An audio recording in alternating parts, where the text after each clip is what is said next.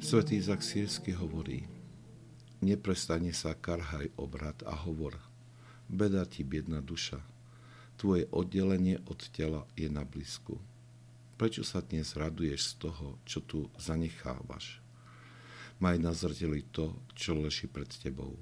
Zastav sa a uvažuj, aké veci si vykonala a akým spôsobom. O aký druh veci išlo, čím si naplnila uplynulé dni svojho života, alebo kto prijal námahu tvojej práce, kto bol potešený tvojim zápasom.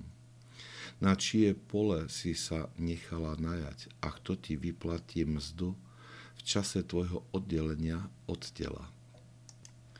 Skúmanie života z pohľadu našej smrteľnosti sa ako refrén objavuje v učení svätých Otcov. Ich úmyslom nie je vyvolanie strachu, ale zaostrenie pozornosti na najdôležitejšie veci nášho života. Toto asketické cvičenie môže mnohým okamihom nášho života, ktoré by inak uplynuli bez užitku, dať veľkú hodnotu. Myšlienka na smrť dáva veci do novej perspektívy. Núti nás zvažovať, či veci, ktoré konáme, majú efekt pre našu väčnosť.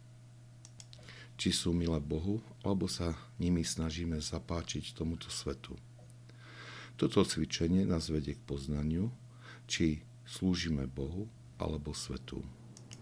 Svetý Izak Sírsky očakáva, že toto skúmanie nášho života priniesie na povrch mnohé naše pochybenia. Preto nás nabáda k pokániu. Hovorí, zmačaj svoje líca plačom svojich očí, aby Svetý Duch na teba spočinul a umil ťa od špiny hriešností. Uzmier svojho pána slzami, aby ti prišiel na pomoc. Obrať sa k Márii a Marte, aby ťa naučili truchliacemu plaču. A svoju 16. homiliu zakončuje nádhernou modlitbou, ktorá je príkladom naplnenia jeho poučenia.